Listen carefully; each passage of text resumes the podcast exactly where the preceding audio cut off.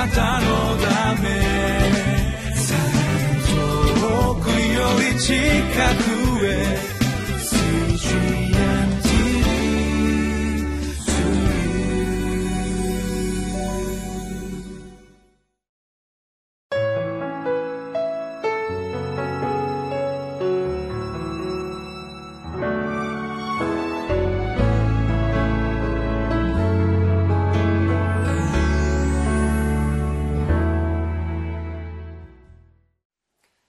にちは。岸田北聖書協会牧師の栗原澄人です。5月8日月曜日。タイトルは「愛の実践を輝かしいものにする公正な方法と手続き」いよいよルツキも4章最後の章になりました、えー、クライマックスです、えー、どんなふうに、えー、神がこの物語を導かれたかということに注目していきたいと思います。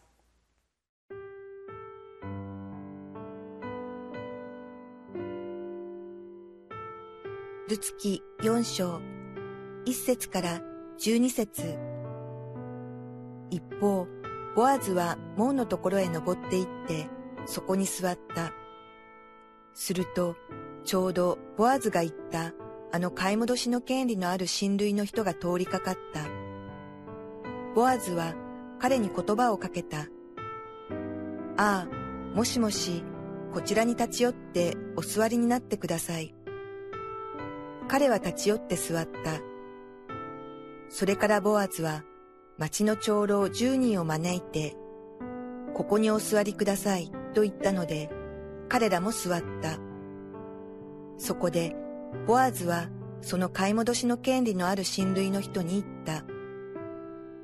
モアブの野から帰ってきたナオミは、私たちの身内のエリメレクの畑を売ることにしています。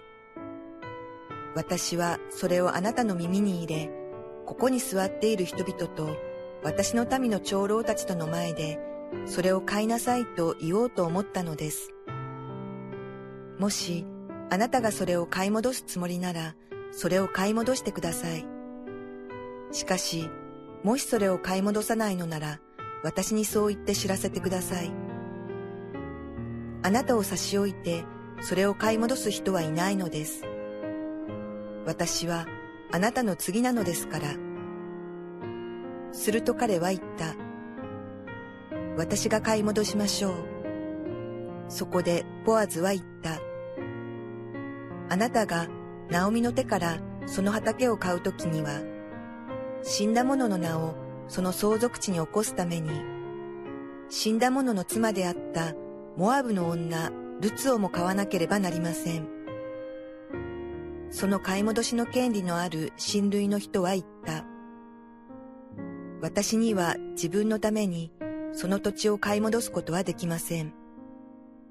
私自身の相続地を損なうことになるといけませんから。あなたが私に代わって買い戻してください。私は買い戻すことができませんから。昔、イスラエルでは買い戻しや権利の譲渡をする場合、すべての取引を有効にするために、一方が自分の履物を脱いで、それを相手に渡す習慣があった。これがイスラエルにおける証明の方法であった。それで、この買い戻しの権利のある親類の人は、ボアズに、あなたがお買いなさいと言って、自分の履物を脱いだ。そこでボアズは長老たちとすべての民に言った。あなた方は今日私がナオミの手からエリメレクのすべてのもの、それからキルヨンとマフロンのすべてのものを買い取ったことの承認です。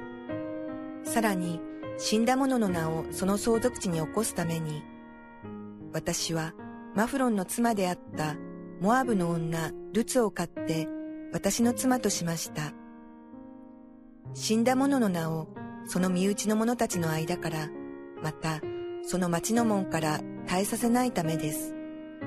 今日あなた方はその証人です。すると、門にいた人々と長老たちは皆言った。私たちは証人です。どうか、主があなたの家に入る女を、イスラエルの家を建てたラケルとレアの二人のようにされますように。あなたは、エフラテで力ある働きをし、ベツレヘムで名を挙げなさい。また、主がこの若い女を通して、あなたに授ける子孫によって、あなたの家がタマルがユダに産んだペレツの家のようになりますように。娘よこのことがどう収まるか分かるまで待っていなさい。あの方は今日そのことを決めてしまわなければ落ち着かないでしょうから。人事を尽くして天命ではなく神が動かれるその時を待つ、えー待つこのルツに神が動かれる。実際的にはボアズが動く。そのところをこの今日の4章で私たちは見ることができます。ルツキの本当にクライマックスですよね。ボアズは、えーこのルツとの結婚、えーこれをですねはっきりさせるために。いや結婚の前にこの買い戻すということ土地を買い戻すということをするために今日のタイトルの通りに公正な方法手続きを踏んでいきます、えー聖書を読んで分かることはボアズよりも近い買い戻しの権利のある親類がいたということ。ボアズは2番目だったようですね。一番近い人がいた優先されるべき人がいたということです。ボアズはその人のことを無視しないでちゃんと筋を通す。まあここら辺も本当に誠実な真実な男だと思います。彼はこの親類を呼び出しそれだけでなくて町の長老たちを呼んでみんなのいる前で今までのこの経緯をしっかりと語りそして誰がこれをこのナオミの土地を買い戻すのかということを問いかけます。最初にこの一番近い親類の人がボアズに言った言葉答えは何でしょうか私が買い戻しましょうって言っ、と思いますよね。いやこれもし本当にここで買い戻しちゃったらこの話どうなっちゃうのっていうふうに思ってしまうところですけれども、えー彼はですね最初に私が買い戻しましょうって言うんです。しかし間髪入れずにボアズはこう言います。あなたがナオミの手からその畑を買う時には死んだ者の名をその相続地に起こすために死んだ者の妻であったモアブの女ルツをも買わなければなりません。問題は土地のことだけじゃないんですよ。土地を買い戻すんだとしたらあなたはそこにいる家族も養わなければならないんですよということを問いかける。そうするとこの一番近い親類の人はこう言うんですね。私には自分のためにその土地を買い戻すことはできません。私自身の相続地を損なうことになるといけませんから。あなたが私に代わって買い戻してください。私は買い戻すことができませんから。えー、そうだったの？えびっくりしてですね。いや土地だけだと思ったんだけれどもそれはちょっと難しいな。もっと言えばモアブの女ルツ。モアブの女と聞いた時にもちょっとそれはと思ったでしょう。違法人。モアブの女、えーそういう人がこの家族の中に入ってくる。一体周りに何を言われるだろうか。そんなこともこの人の中によぎったんじゃないでしょうか。彼はこの話を丁重に断ります。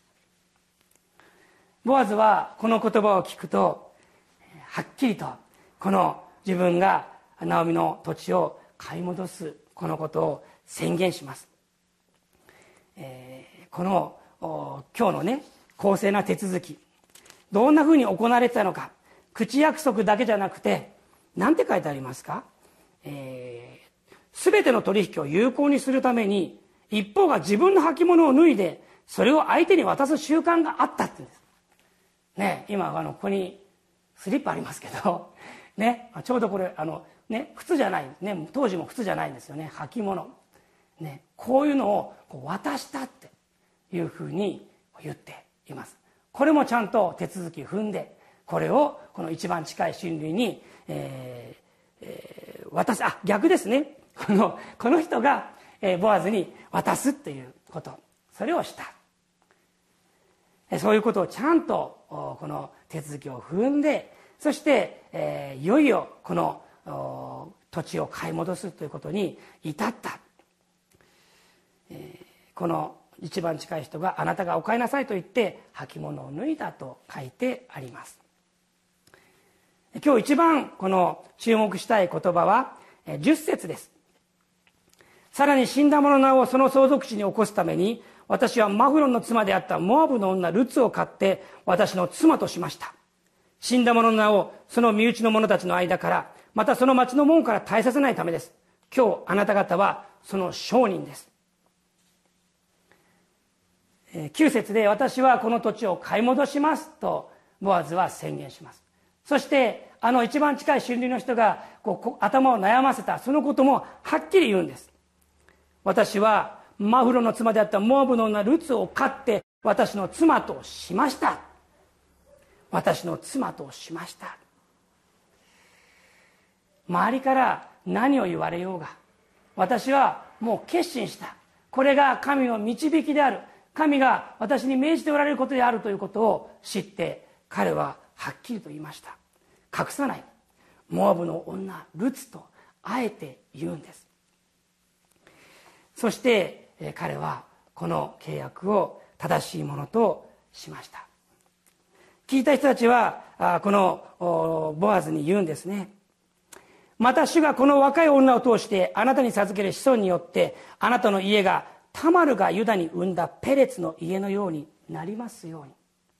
そういえば自分たちユダ族のこの先祖あのユダが生んだペレツというのはタマルというあの外国人によって生まれたではないかそういうふうに思い返してこのように語ったんですよね、まあ、ボアズのこの気迫っていうんでしょうか。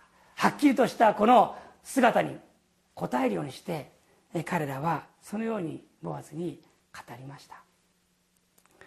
この全てを通して本当に自分のことを投げ打って自分が傷ついたりまた自分が問題を抱えたとしてもその責任を負っていこう。そのボアズの姿に私たちは神様の姿を見ることができるのではないでしょうか。犠牲を払ってでも本当に誠実に行っていく。神様にとってそれは私たちを救うということでした。ボアズのその姿から私たちは素晴らしい神様の在り方を見ることができます。私たちはこの神様の恵みを受けた者としてやはりボアズのように真実に神様にお従いしていきたいとそのように願います。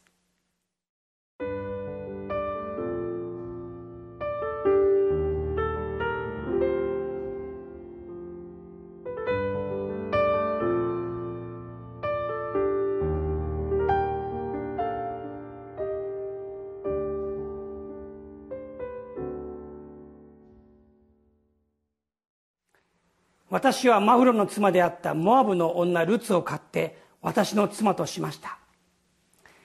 このボアズの言葉をこの時にルツがそこにいて聞いていたのかそうでなかったのかそれはこれ読んでも分かりません、えー、もしかしたら後から聞いたかもしれません。でもきっとルツはこのボアズの言葉を聞いて本当に心を打たれたんではないかと思います。モアブの女ルツ違法人であったとしても私は彼女を妻とする。みんなの前ではっきり言うこの彼の姿に本当に心を惹かれていったのではないかなと思います。人が人にこの引きつけられていく惹かれていくということはこのように神様への信頼信仰それによるんだということをまた教えられました。お祈りしましょう。天の地の神様あなたのお言葉をありがとうございます。あなたは本当に真実な誠実なお方です。御子イエスを犠牲にしても私たちを救おうと誠実に一つ一つのことを行ってくださいました。ボアズのその姿にあなたの誠実さを見るものであります。今あなたに救われた愛されて生かされている私たちが今度はこのボアズのように誠実に真実に生きることができますように。イエス・キリストの皆によって祈ります。アーメン。